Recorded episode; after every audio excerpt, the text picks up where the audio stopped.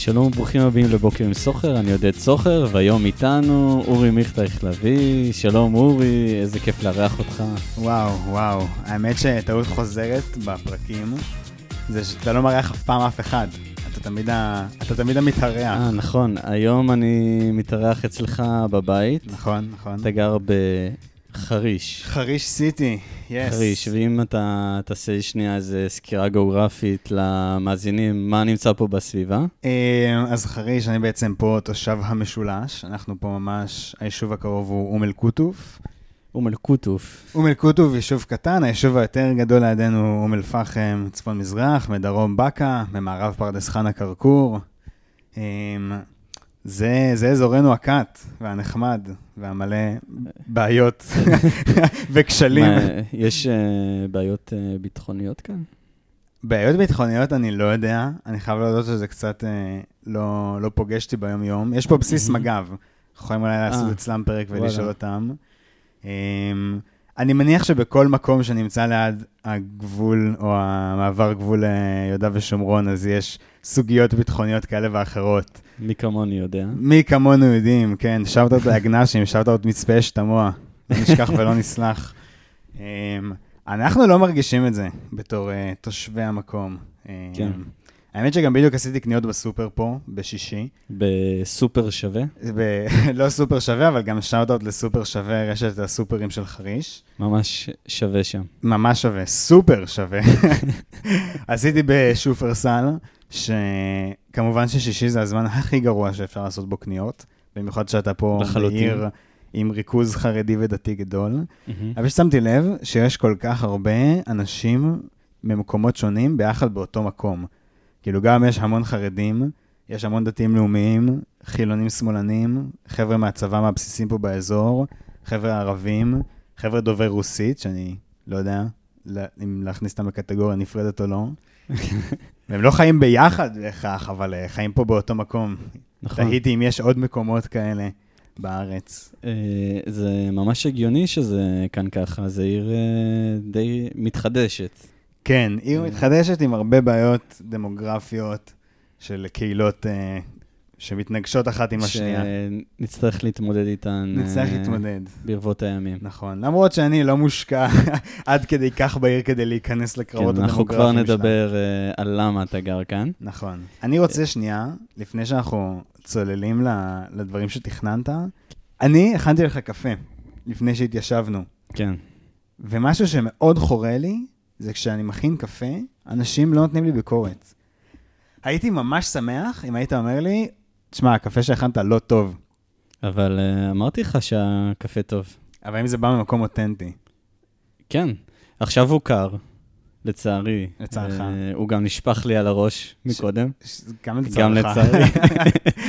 אני העדפתי שזה לא יקרה, אבל אה, לצערי זה קרה. אני חושב שכחברה, אנחנו לא בנויים מספיק בשביל לתת ביקורת. הרבה פעמים הכנתי לאנשים קפה, אה, והם פשוט בחרו לא לשתות אותו כי הוא לא טעים, אבל אני בחיים לא יודע להכין להם את הקפה שהם אוהבים, אם לא יגידו לי, אם אתה מכין למישהו, לא יודע, ארוחה או קפה, לדוגמה, אוקיי. והוא יגיד לך שזה היה לא רע, אתה תשמח? אם אני אשמח שזה היה לא רע, זה מרגיש לי המחמאה הכי גרועה שאפשר לקבל. נכון, אני חושב שזה תחתית אה, סולם המחמאות. נכון, כי לא רק שזה לא מחמאה חיובית, היא גם לא אינפורמטיבית. כן, אבל, אבל זה לא היה רע. כאילו, זה, זה היה בסדר, זה היה אכיל, זה היה שתי. כשאני אלך לישון, אני לא אחשוב על המנה הזאת. היא לא תהיה בראש מעייניי. כן, בדיוק. אה, עצוב. זה עצוב. אני קיבלתי את זה. אתמול אמרו לי שמשהו שהכנתי הוא לא רע. מה? מה אמרו את זה? אה, קוסקוס.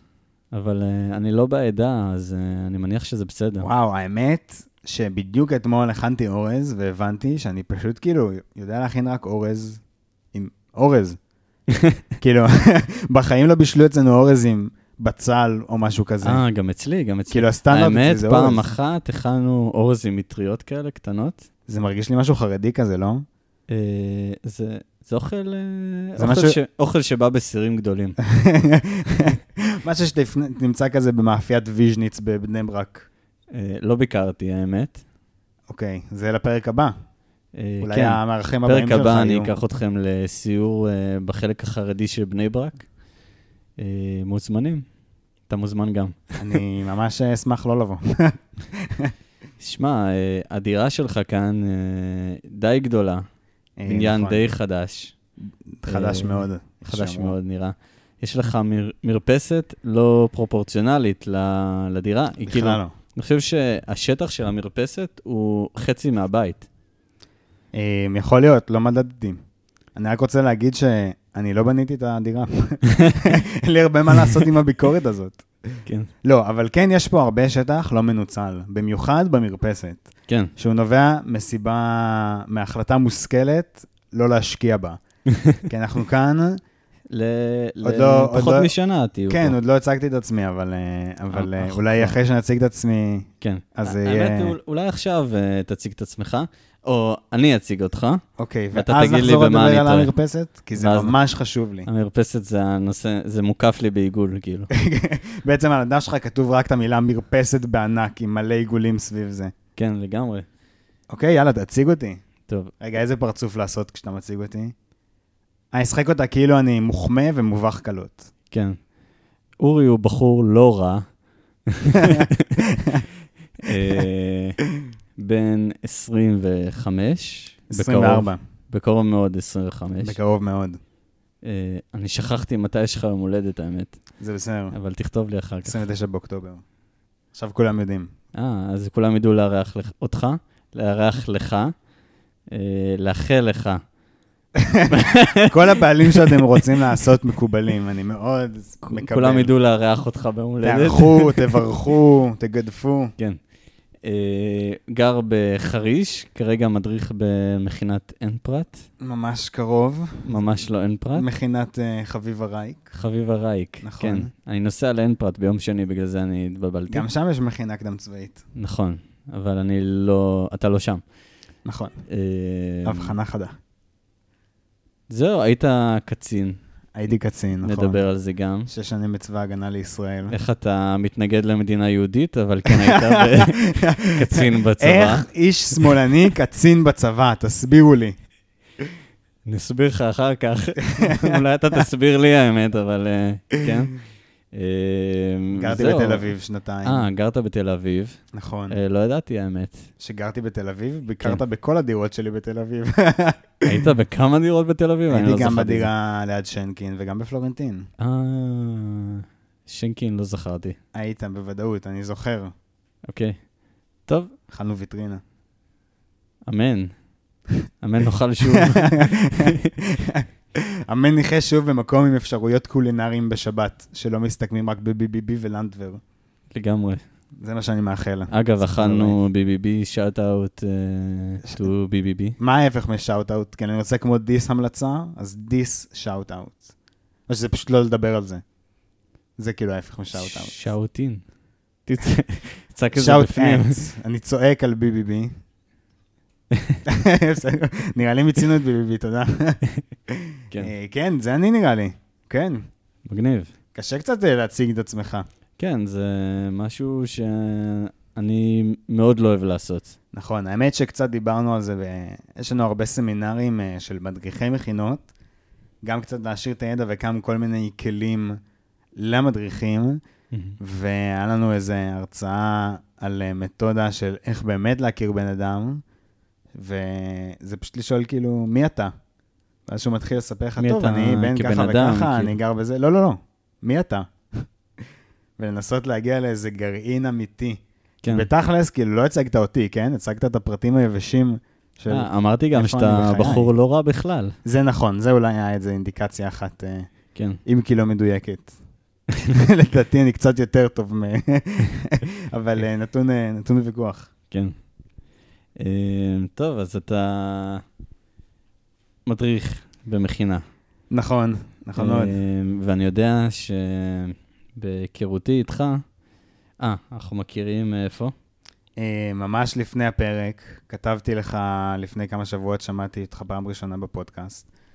אה, יצאנו להכיר בפייסבוק, דרך הפודקאסט שלך בעצם. כתבתי כן, לך שאני רוצה להתארח. אמרת שאתה גר בחריש. נכון, אמרתי שלום, אני. גר בחריש. אז אחרי שהזקת את המשטרה עליי, אז החלטת לנסות. כן, הם אמרו שאתה בסדר. כן. אה, אנחנו מכירים מהצבא. חברי צבא, חברי קומה. וואי, הקפה קר. לא, ולא בכוונה. אה, הכרנו בצבא, כן. שירתנו ליטרלי באותה קומה. אה, החברות נרקמה סביב יד אליהו, סימן שאלה? יכול להיות? יד אליהו? כן, שהיינו הולכים למשחקי כדורסל. אה, כן, הלכנו למספר משחקים. אני לא יודע מה היה הטריגר לחברות, אבל היא נרקמה בין כותלי הבסיס. והאמת ששרדה מחוץ לכותלי הבסיס, שזה לא משהו שקורה הרבה. לא מובן מאליו. בכלל לא מובן מאליו. השתחררתי לפני שלוש שנים. אני השתחררתי לפני שנה. אני מכיר אותך אה, כאדם שערכים חשובים לו. אה, יש לך פרצוף מוחמא. מחמיא לי, כן. אה, ובגלל זה לא הופתעתי כשאמרת לי שאתה הולך, אה, אתה רוצה להדריך במכינה, ונשמח כן לשמוע ממך מה אתה רואה שהערך בלהיות אה, מדריך במכינה לאנשים, לילדים לפני אה, צבא. וואו, שאלה טובה. אני אגיד שאני מפתיע שאותי, שלא הופתעת, כי זה לא היה עם הרבה הקשר. כאילו, אני כן מגיע מסביבה שלא הולכים בה למכינות, כאילו, זה לא קונספט מוכר. כן. אני לא הכרתי את הקונספט הזה עד אחרי שהתגייסתי. אה, גם אני לא. אה, אני לא מכיר אף אחד שייך למכינה. לגמרי. כל ה... היינו שכבה של 500 איש נראה לי, אני לא מכיר אף אחד שהלך למכינה. אני מכיר בודדים שהלכו לשנת שירות. זה פשוט היה, זה לא מאוד בתרבות הקריית אונואית שבה גדלתי. כן. אה, וגם זה לא היה מאוד הכיוון שהסתכלתי, שבכלל דיברתי עליו רוב השנים. כאילו, אם היית שואל אותי לפני שנתיים מה אני חושב שאני אעשה, הייתי אומר לך, כנראה אני נשאר בתחום הביטחוני. אז זה כן משהו וואלה. שפרח. זה דווקא יפתיע אותי אם תעשה את זה. אולי אתה מכיר אותי יותר טוב משאני מכיר את עצמי, אז אה, אולי אותך זה לא הפתיע. אני חושב שזה התחיל כאיזה רעיון, כשהייתי בתפקיד פיקודי בצבא, בתפקיד הדרכתי, אה, ובכללי הייתה תקופה, בלי קשר במיוחד לצבא, תקופה של הרבה חיפושים עצמאיים. כאילו, ניסיתי הרבה לחשוב על עצמי, על מה החוזקות שלי כבן אדם, מה החולשות שלי כבן אדם, מה כן. מעניין אותי לעשות. וכחלק מהחוויה שעברתי בתוך ההדרכה, הבנתי שהעולם הזה של בני אדם מאוד מאוד עושה לי טוב. כאילו, אהבתי את העולם הזה של ליווי והדרכה ודאגה, ואהבתי לתת מעצמי לאנשים ושיבחרו אם לקחת ולאמץ להסתכלות ולצורת חיים שלהם. ובכללי הבנתי שאני מאוד אוהב בני אדם, ואחרי הקורס הייתי באיזו התנדבות קצרה בארץ, והכרתי חבר שהיה מדריך במכינה קדם צבאית, והוא כזה סיפר לי על החוויות שלו, ופתאום זה נורא התחבר לי לנקודות שהבנתי שאני אוהב, ושגם יש לי אולי מה להביא מעצמי לתוך הסיפור הזה של המסגרת של מכינות קדם צבאיות. אז עשיתי הרבה מחקר, חיפשתי מכינה שמאוד מדברת אליי בסל הערכי שלה וב vision, אה, ה vision שלה, אה, וככה הגעתי באמת למכינה שלי כיום, לחביבה רייק. אה, והשאלה של הערך של המכינה זו שאלה טובה, שאני לא בטוח שאני יודע לענות עליו. גם כי עוד לא עברתי את המכינה. כן, ולא עברת מכינה בעצמך. נכון, גם אני לא, לא הייתי חניך מכינה, אז יש לי הרבה פער, אגב, שזה חולשה בתפקיד שלי. יש כן. לי פער תפיסתי של איך חניך חווה את זה, כלומר, אני יכול לחשוב על זה בתיאוריה, אבל בפרקטיקה אין לי איזה זיכרון לאחז אליו או איזה אמוציות מסוימות. וגם אה, אני, לא יודע, אני שואל את עצמי כל הזמן. אני חושב שגם חשוב להיות ביקורתיים בתוך הסיפור הזה. אפרופו הסמינרים, אז אחד הסמינרים שהיו לנו, בא באמת מרצה ואמר, "אה, תשמעו, אני חושב שמכינות קדם צבאיות לא מועילות לחברה. אני חושב שהן לא, לא, לא עושות משהו מעבר. כמה פוליטיקאים, כמה אנשים בעשייה ציבורית כיום הם בוגרי מכינות קדם צבאיות. התשובה היא קרוב לאפס. אה, האם זה הערך היחיד שלפיו אנחנו מודדים את ההצלחה של מכינות? מי מגיע לחיים ציבוריים או להשפיע ברמות הכי גבוהות? אני לא בטוח. אני טוען שגם ההשפעה בסביבה המיידית שלך על החברת אה, אנשים שסביבך היא מאוד משמעותית. והייתי כן, שמח... להיות uh, מנהיג חברתי ב... במעגל הקרוב גם. נכון, גם עם המילה מנהיג יש לי קצת בעיה. אני לא חושב שכולם נועדו ולא כולם צריכים להיות מנהיגים. לא חושב כל ש- החניכים שלך נועדו להיות מנהיגים. נכון, אני לא חושב. אני חושב מהמם. שכן כולם צריכים לבוא ולפעול ממקום ערכי מסוים, כלומר לעשות איזה מחשב אקטיבי של מה הסל ערכים שאני רוצה לפעול מתוכו ולקדם אותו, ולהיות יותר ערים לסביבה שלי, ובעיקר להיות אקטיביים. שיש משהו שמקשה עלינו, משהו שאנחנו חושבים שהוא לא נכון, לא להיות פסיביים, לא פשוט לספוג את זה ולהכיל, אלא לפעול למען זה. בין אם זה עכשיו דברים גדולים, כמו שהמרצה בסמינר אמר, של התוויית uh, אסטרטגיות מדיניות, או בין אם זה פשוט הסביבה שלי, המחלקה שלי בצבא. Um, אני חושב ש, שזה הערך העיקרי לפחות שאני מסמן לעצמי. אבל שוב, זה שאלות שנראה לי ימשיכו לפגוש אותי לאורך כל השנה וגם אחרי השנה של ההדרכה. של כן, מה הערך שלי ואיך אני רוצה שהחבר'ה שלי יצאו. אה, מעניין כאילו מה החניכים מחפשים בחוויה הזאת, כי אני באמת לא, אני לא מכיר, אני מכיר כמה אנשים, הכרתי בצבא כמה אנשים שעברו מכינות, אבל אני, אני לא, אף פעם תכלס לא, לא התעניינתי ב... למה הם הלכו לזה, כי אני לא הרגשתי צורך לעשות משהו לפני הצבא. כן. אני חושב שהסיבות מאוד משתנות, גם בין מכינות. יש מכינות שהמהות שלהן קצת שונה, יש מכינות שהן ממש מכינות לצבא מבחינה צבאית והכרה של הצבא, ויש מכינות שיותר מכינות לח... לחיים כביכול. אני לא אדבר בשם החניכים שלי, אבל הסיבות שאני שמעתי, יש חבר'ה שמגיעים כי הם רוצים יותר ללמוד. יש שיעורים שעוברים במכינה, אה, פילוסופיה פוליטית, גיאופוליטיקה, כלכלה, מגדר. רוצים להרחיב את הידע שלהם. יש חבר'ה שמגיעים מתוך מקום לאיזה גרעין חברתי. יש חבר'ה שמגיעים כי הם רוצים עכשיו לפגוש אנשים שונים או לפתח דעות שלאו דווקא יצא להם לפתח. ויש גם אנשים שמגיעים אה, מסיבות אה, יותר אה, של דחש. פשוט רציתי כן. לדחות את הצבא בשנה, אני לא מרגיש מוכן, אני לא מרגיש מוכן, אני אעשה את זה. ושוב, אני להרגשתי, הסיבות האלה מאוד משתנות לאורך השנה, שזה מעניין. כאילו, לאו דווקא הסיבה שבגללה בחרת לבוא למכינה, היא הסיבה שבגללה אתה תישאר. וזו שנה נורא מעצבת, אז אני מאמין שהם ישנו גם את הסיבה שלהם. ושכשהם יסיימו את השנה וישאלו אותם למה ללכת למכינה, הם לאו דווקא יגידו את הסיבה שבגינה הם באו. זה, זה המטרה שלך.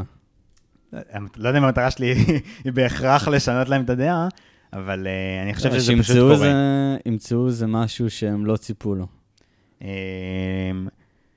כן, נראה לי שאפשר אלא אם מישהו חיפש ערכים והוא מצא דחש. אלא אם מישהו בא מאוד מוכוון לחפש את מה שאני מחפש לתת לו, כן. כן. הדחף שלך ל... לעצב uh, מוחות צעירים, לא יודע אם ההגדרה הזאת היא, היא נכונה, אבל כאילו...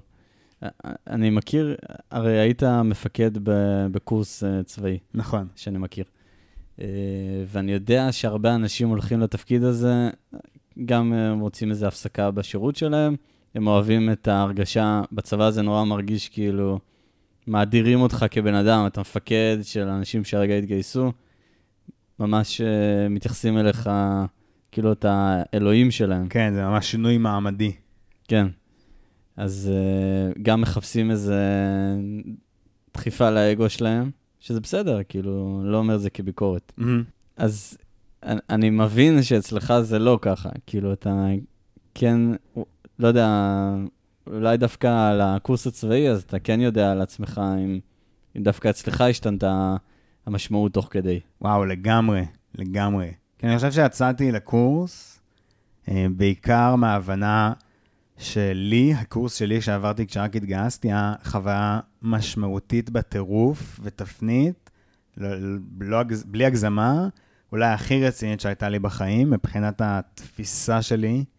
אמ, וקצת רציתי לגרום לזה גם אצל חניכים. כאילו, מי שגרם לי לחוויה המשמעותית הזאת הייתה, היה המפקד שהיה לי בקורס, והכרתי בכוח שיש למפקדים בחוויה שלך א', גם על הצבא, כי הנקודה הראשונית שלך, המפגש הראשון שלך עם הצבא זה הקורס, אז איך שאתה תסתכל על הצבא ועל השירות מאוד יושפע מהנקודת התחלה.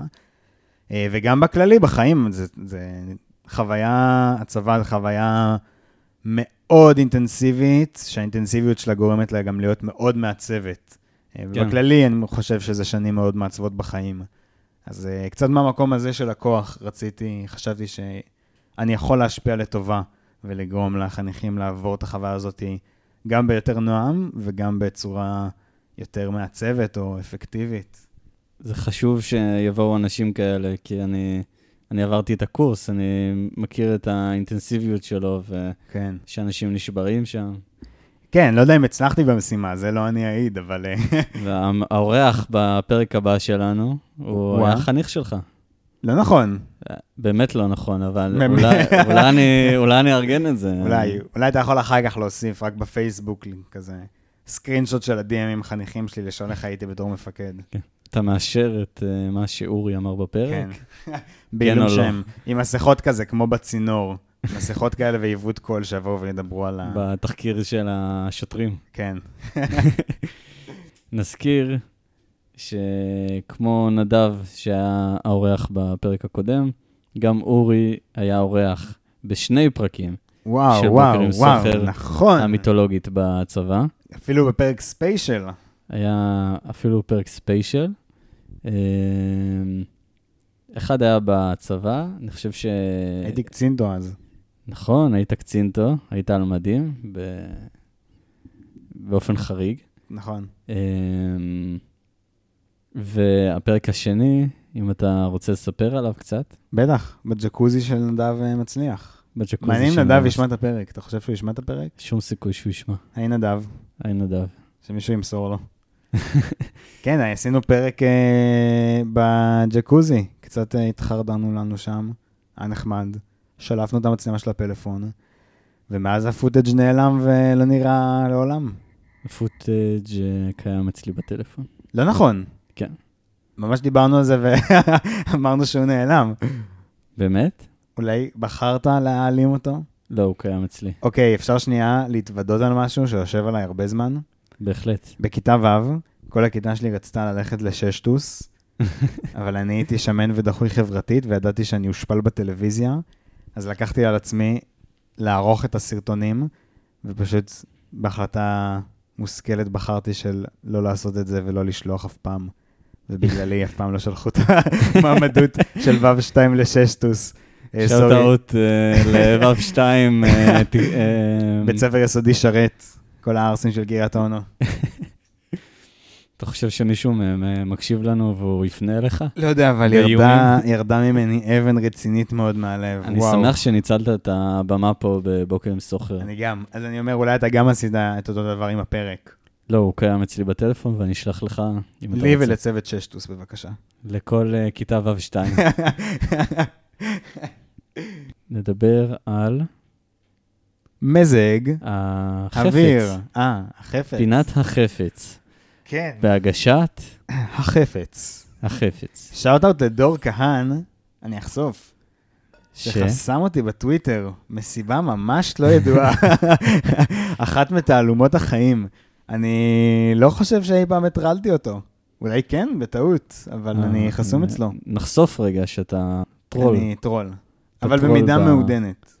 נכון, טרול בטוויטר, כנגד אנשים מאוד ספציפיים, ינון מגל, שגם שם אני חסום. אריה יגאל. מלכה. אה, יגאל מלכה לא חסם אותי, תודה לאל. שאלת את יגאל מלכה. רגע, לקום להביא את החפץ? כן, לך תביא את החפץ.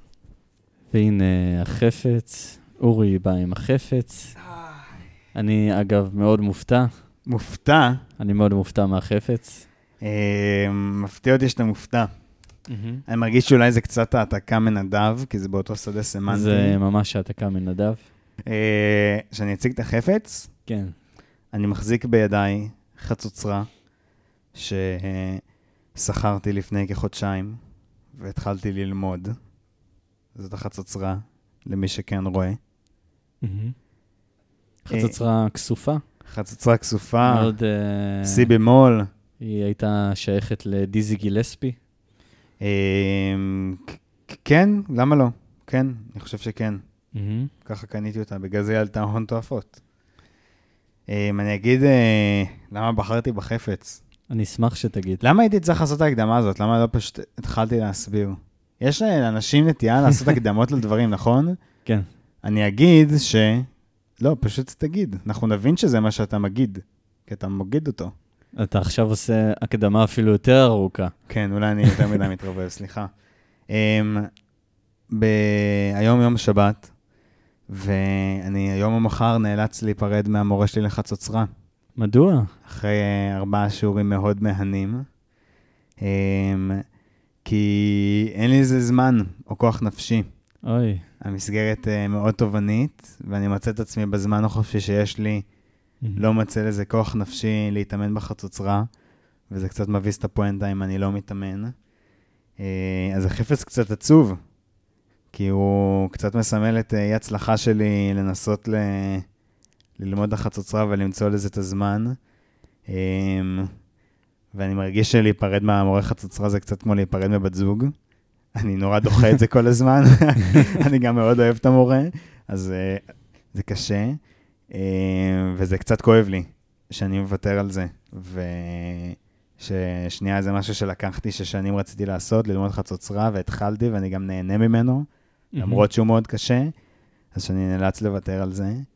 אבל אני חושב שזאת החלטה נכונה. ומי יודע, אולי בהמשך אה, אני עוד אמצא לזה זמן. אולי עוד תחזור? אולי. אז נראה לי שזאת... אה, זה אולי גם הזמן שלי לאבד את, ה... את הפרידה מהחצוצרה. כן. אז אה, אולי תיתן לנו איזה C במול. אני ממש לא טוב, אבל אני יכול לנסות. יאללה. אבל uh, ת, תפנה את המיקרופון uh, לכיוון החצוצרה, או את החצוצרה לכיוון המיקרופון.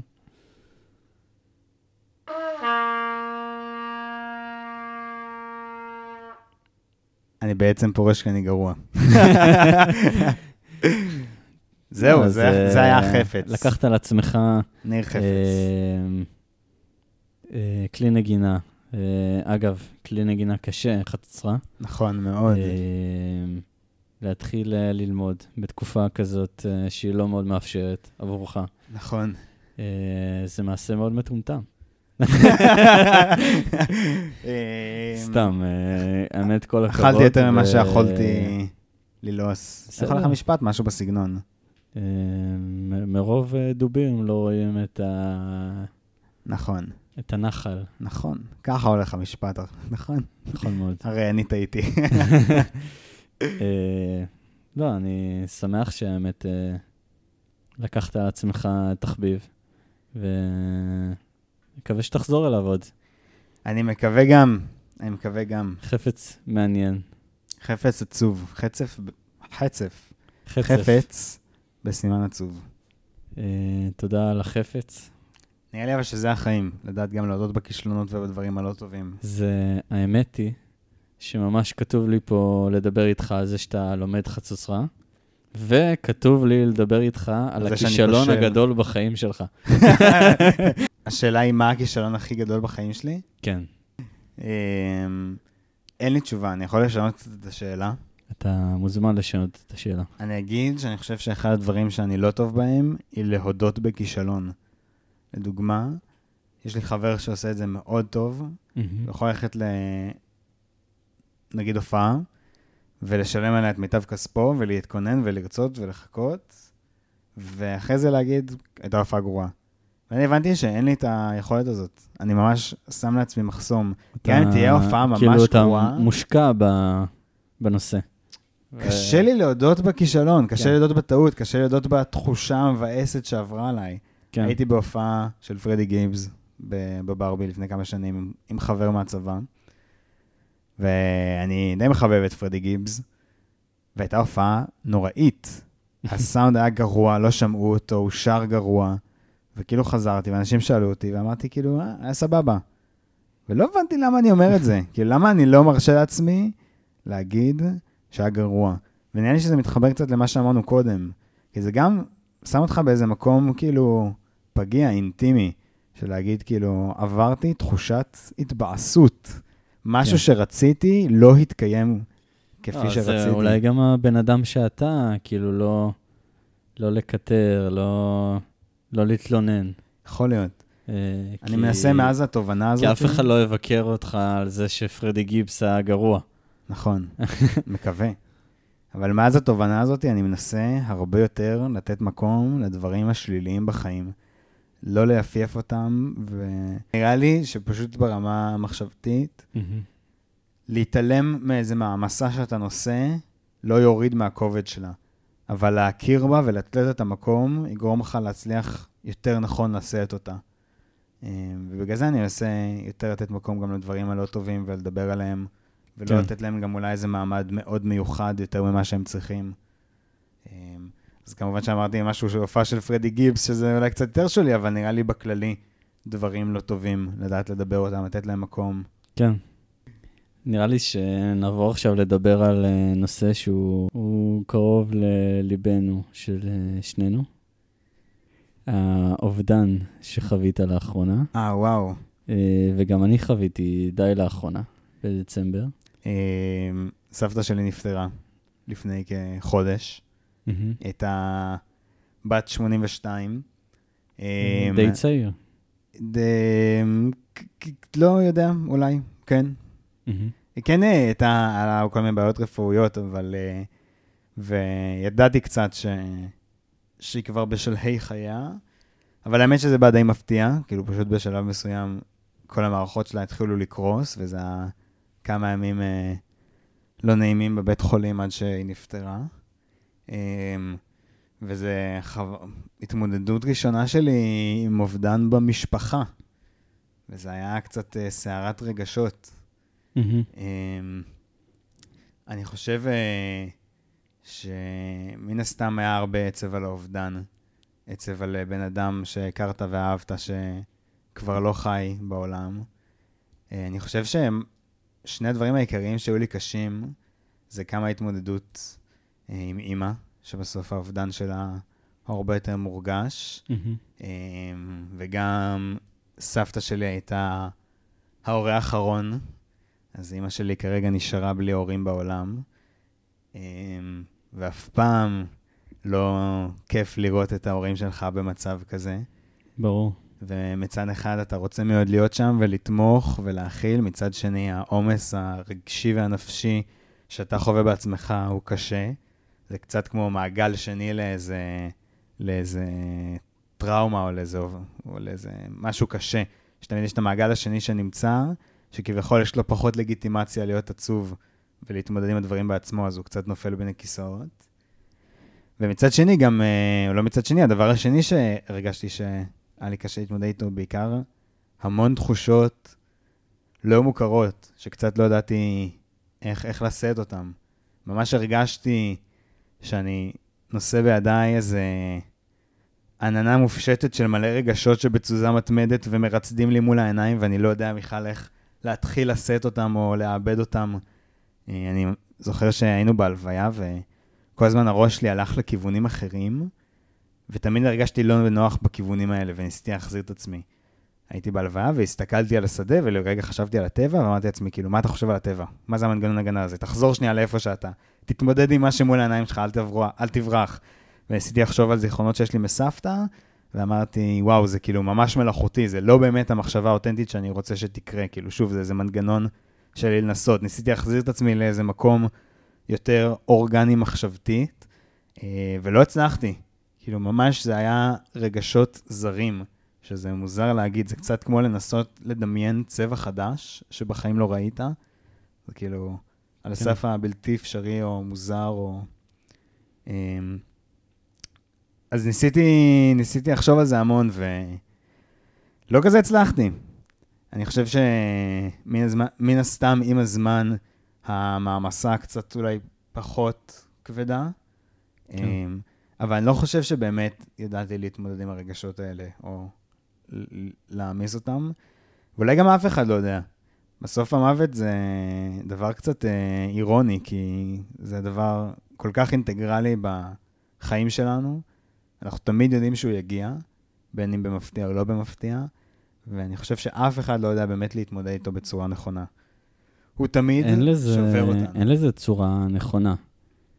אני חושב ש... סבתא שלי גם אה, נפטרה ב...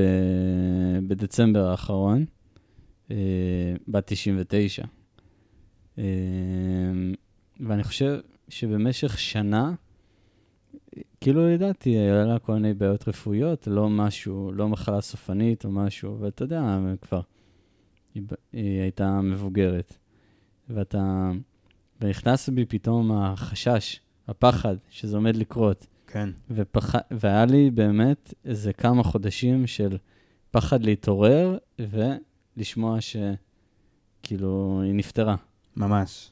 כן, וכאילו ה...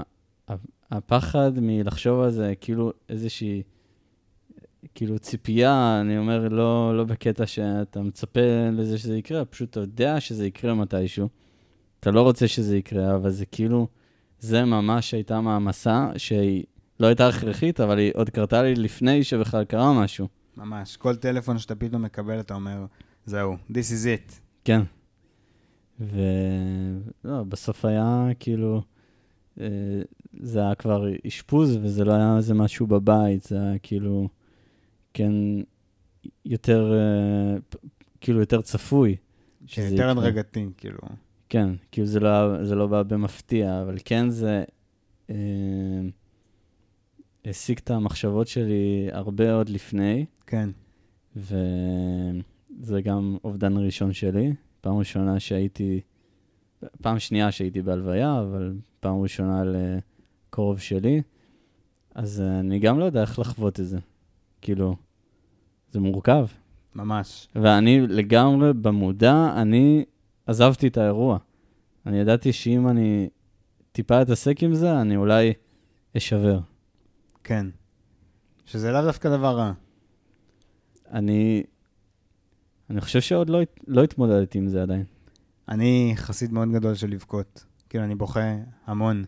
גם אה, פשוט להזיל דמעות מאיזה סרט, או מאיזה סצנה עצובה, או מאיזה סרטון חמוד של כן, כלבלב. אבל ב- בסיטואציה שאתה, כאילו, ב, נגיד בהלוויה, עם כל הבני משפחה מסביבך, לי זה הרגיש כאילו אני, אני לא יכול שם. אה, לא, זה קשה לגמרי, זה גם מאוד להיות במקום רגיש ואינטימי בפרהסיה, וזה גם מאוד גולמי בצורה מסוימת, זה לא איזה בכי מושכל, אני רוצה להגיד, כמו שאתה, כן. לא יודע, רואה איזה סצנה ממש עצובה ואתה בוכה, זה פשוט לתת לפרץ הזה לפרוץ את הסחר ולצאת בצורה הכי מגעילה ולא מבוקרת שיש.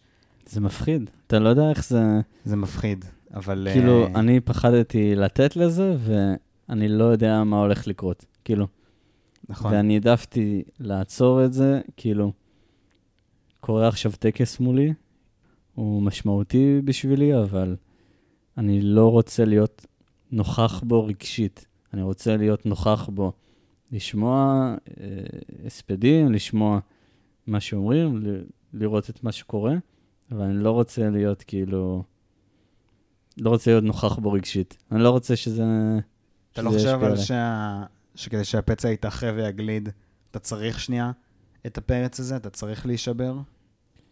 אני מרגיש שיש שלבים בהתמודדויות, בכללי התמודדויות קשות בחיים, של הייתה את ההתמודדות, אתה באיזה, לפ... אני אדבר בשם עצמי, אני לא יודע איך אנשים. מהמם.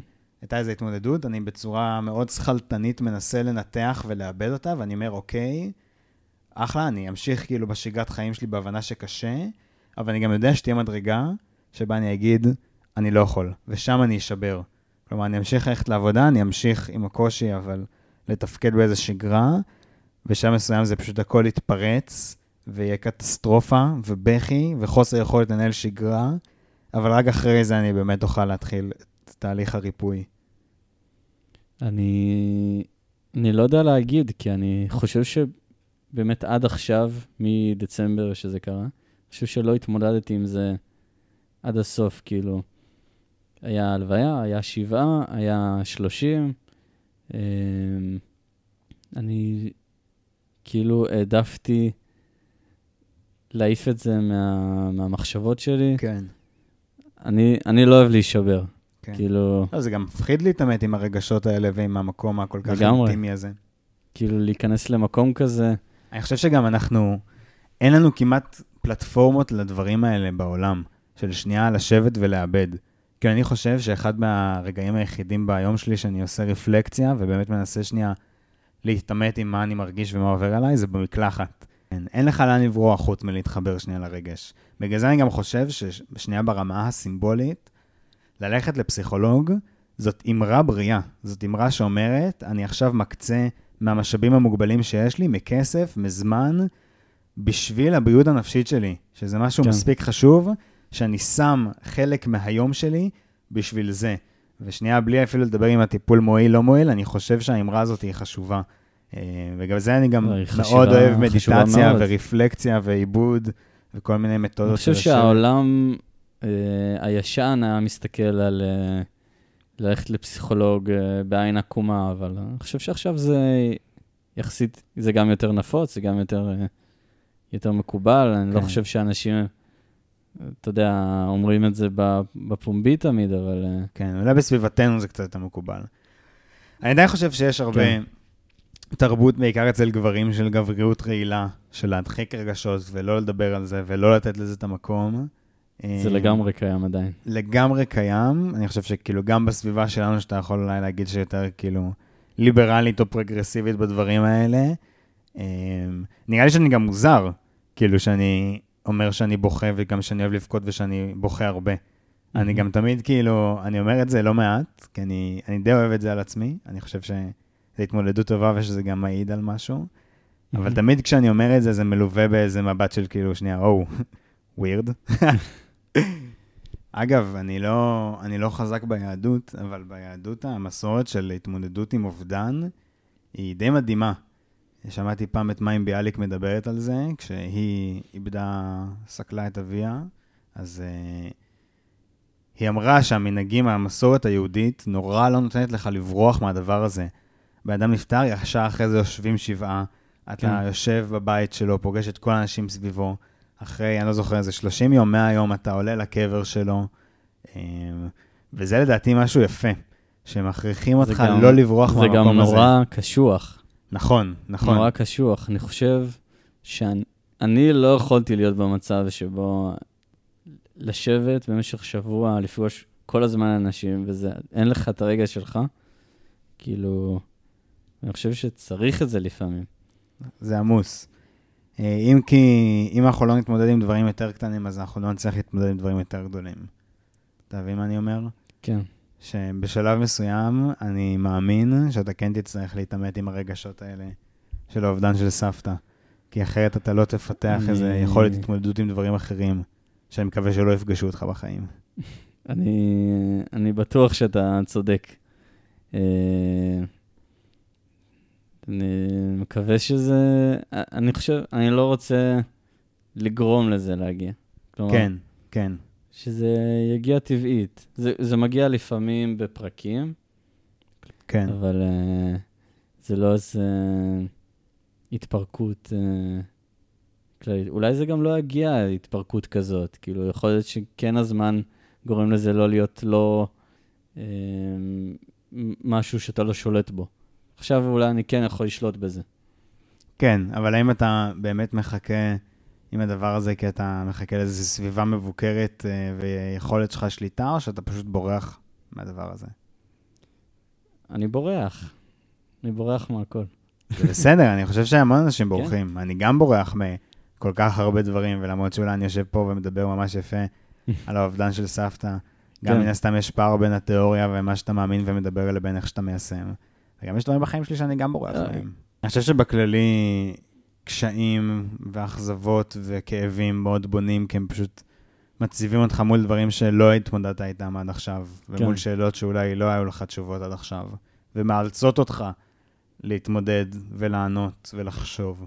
אה, אני לא אוהב את ההתייפייפות של "הכ- הכל הוא לטובה, וגם אה, מאובדן אתה תמצא את הדברים הטובים. אני לא חושב שזה נכון. אני חושב שזה פשוט זה- מציב הוא לך... יבנה, יבנה אותך לאובדן הבא. כן, אני פשוט חושב שהוא יבנה אותך. ו... כן. שמתוך הכאב וה... והייאוש, כן יש מקום לחזור לאיזה מקום. כן, אני מקווה. אני גם. זה היה באמת שיחה בונה, שיחה בונה חושב. מאוד. בשבילי לפחות. לא, אני חושב שזה גם מאוד מעניין לשמוע השקפות שונות על התמודדות עם הדברים האלה.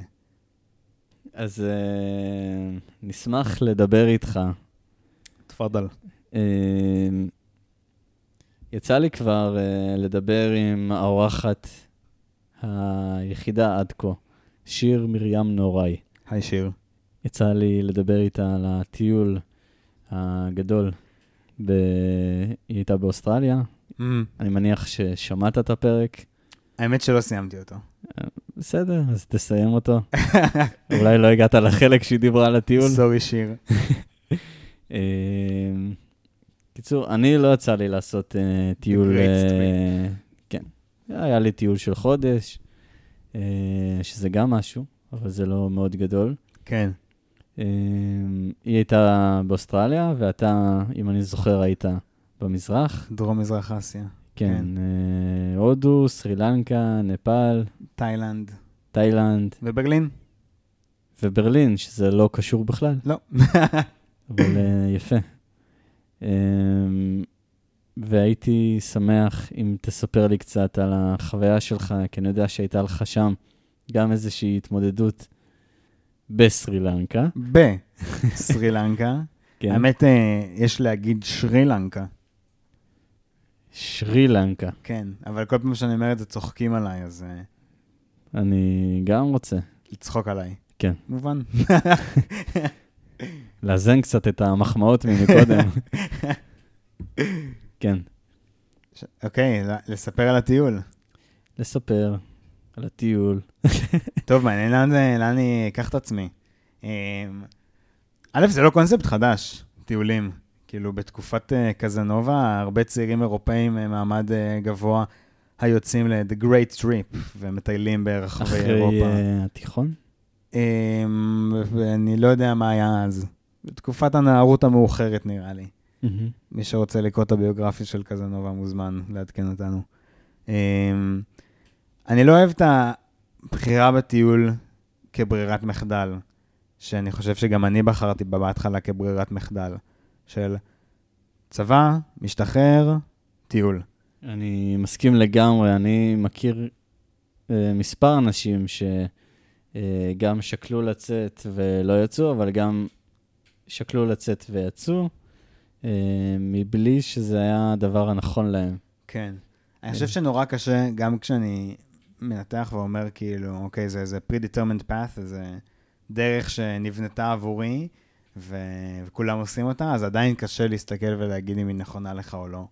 אמ, אני לא חושב שיצאתי לטיול מאיזה מקום יותר מדי אותנטי של, זה בחירה שלי והיא לא מושפעת. אני לא חושב גם שאפשר לעשות דבר כזה.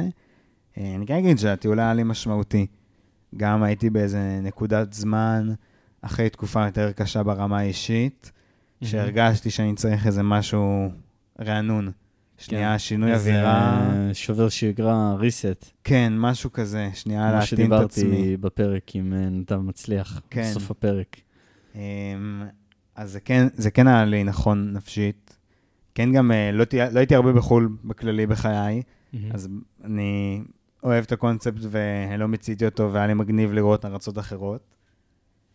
וגם פשוט החוויה הייתה משמעותית, נראה לי שאם נשים בצד שנייה את הסיפור של פשוט לראות אה, תרבויות שונות ומקומות שונים ולהכיר אנשים, שזה מדהים וחלק לא מבוטל, אני חושב שזה פשוט זמן שלך קצת בלי אחריות להיות עם עצמך. כי שנייה להתחבר שוב למקום הרוחניקי הזה, של אתה קם בבוקר, ובגדול אתה מחליט מה אתה רוצה להיות, מה אתה רוצה לעשות, אה, ואתה הרבה פעמים באמת מוצא את עצמך ככה באיזה חוסר מעש, או באותו מקום שוב ושוב, אה, ואתה פשוט חושב. זה קצת אה, כמו מקלחת ממש ארוכה של חצי שנה.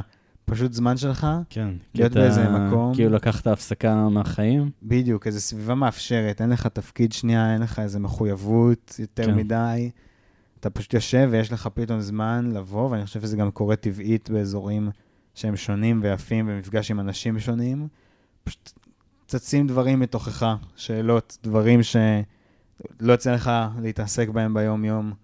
אמ, לא נראה לי עכשיו תובנות אה, אלוהיות כאלה ואחרות, אבל כן, יש שם הרבה דברים ש... שנענו אצלי, אמ, ואני חושב שזה המשמעותי. הייתי צריך גם את הפאוזה הזאת בשביל הנפש, וגם את המקום המאפשר את המקלחת החמה הארוכה הזאת כדי אה, להתעסק בדברים שלאו דווקא נתתי להם את המקום ואת הזמן ביום-יום פה בישראל. אני חושב שזה עיקר, ה... עיקר מה שאני לוקח מהטיול. זה... האמת שזה נשמע טוב. אולי אני אצא? אולי אחרי הפודקאסט? בוא נסיים להקליט אה, ואז. נסיים להקליט ואז אני אטוס. מעולה. זה, זה באמת, אה, כמו שאמרתי אצל נדב, זה באמת, ההפסקה הזאת מהחיים, זה משהו שקשה לעשות.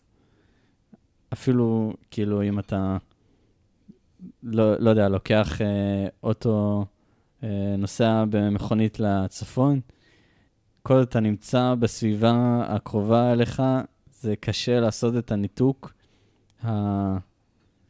אה, האולטימטיבי, כן, אה, ש- שאני חושב ש- שצריך אותו.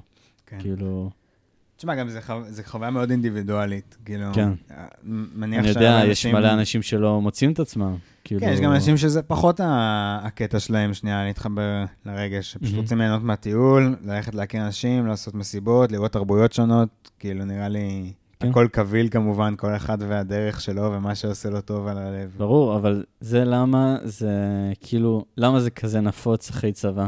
גם כי פתאום אין לך מחויבות, אבל גם כי אתה פתאום אחראי. לעצמך. כן, נותנים לך את האחריות לחיים שלך, אתה צריך לבחור דרך בחיים. אה, ולפעמים זה מכניס אותך להרבה שאלות, לפעמים אין לך את ה... אין, לא לכולם יש דרך ברורה עכשיו ללכת בה. לא כן. לכולם מתאים ללכת עכשיו ללמוד. לא לכולם מתאים ללכת להיות מדריך מכינה. כן. אה, וצריך איזושהי, איזשהו ניתוק לעשות. לא, לא כולם צריכים, כן, אבל אני מרגיש שאני הייתי צריך את זה, כן. בשביל להבין כמה שמי דברים. שצריך את זה, זאת פלטפורמה נהדרת לעשות את זה בה. בדיוק. כן. לגמרי, לגמרי. יפה.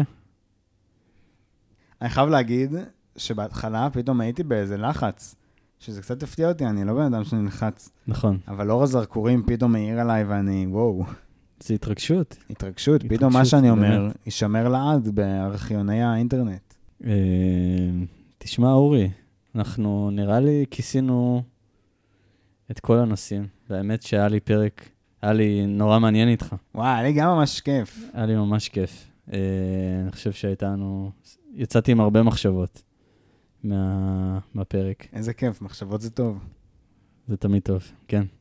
וזהו, מה עם שאלה? מה השאלה? חשבתי שתמיד יש אה, שאלה מתגלגלת. אה, שאלה לאורח הבא. נכון.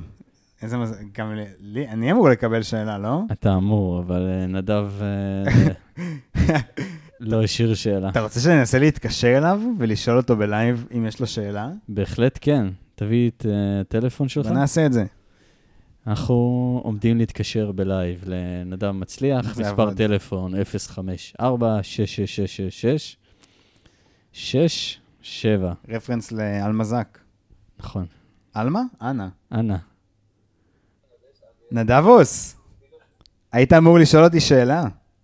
יש את השאלה המתגלגלת של הפודקאסט. וואי, אני שכחתי בכלל. אז אה, אנחנו רוצים לתת לך את האופציה לעשות את זה עכשיו, יש לך שאלה לשאול אותי? כן. Uh, מהו היונק הימי הקטן ביותר שקיים? מעולה, נדב, אני, לא אענה לך עכשיו, כי אני רוצה שתשמע את הפרק. אז תודה על השאלה, ואנחנו אני- נדבר אה, בשמחה. מהו היונק הימי הקטן ביותר? אני מניח שזה איזה סוג של דולפין. אני חושב. האמת שציפיתי לשאלה קצת יותר פתוחה. שאלה שאין לה תשובה אחת. אבל, אה, אבל אה, אוקיי, אני מקבל באהבה גם את נדב וגם את השאלות שלו. כן. אז אה, עכשיו אה, תורך לשאול שאלה, את האורח הבא. אז יש לי שאלה אולי קצת יותר גדולה. מהמם, אני לא יודע מי יהיה האורח הבא, אבל אה, בוא נראה איך הוא יתמודד עם זה בעוז וגבורה. מהמם. אמ, האם יכול להיות דו-קיום בין ערבים ויהודים בישראל, או שמא רק קיום זה לצד זה? מה אתה מגדיר דו-קיום? אני אתן למתארח, למארח הבא, לענות על. השאלה. אני. המארח הבא. אתה אף פעם לא מארח, אתה תמיד אה, מתארח. המארח, מ- ה- הבן אדם הבא שייתן לי לישון אצלו בלילה. אמ, אני אשאיר את זה פתוח לאינטרפטציות, אבל השאלה של דו-קיום לעומת קיום זה לצד זה. שאלה מעניינת לשמאלני כמוך, אה, מעניין לשמוע דעות של אנשים אחרים. נכון. אז אנחנו אכן נשאל את זה בפרק הבא של בוקר עם סוחר. וואו! האם זה פרק ראשון שאני התייחסות לזה שלא בוקר? שיט, רגע, התייחסתי לזה, לא? בוקר טוב, אורי. בוקר טוב, עודד. אה, נהניתי מאוד לארח אותך. תודה רבה, נהניתי שבאת עד חריש, נהניתי מהשיחה, נהניתי מהמחשבות שעלו פה. גם, ואני מקווה שהמאזינים יאהבו אותו. ואותי. ונתראה בפרק הבא של בוקר עם סוחר, כל יום ראשון. להתראות, תודה שהקשבתם לי. ביי ביי.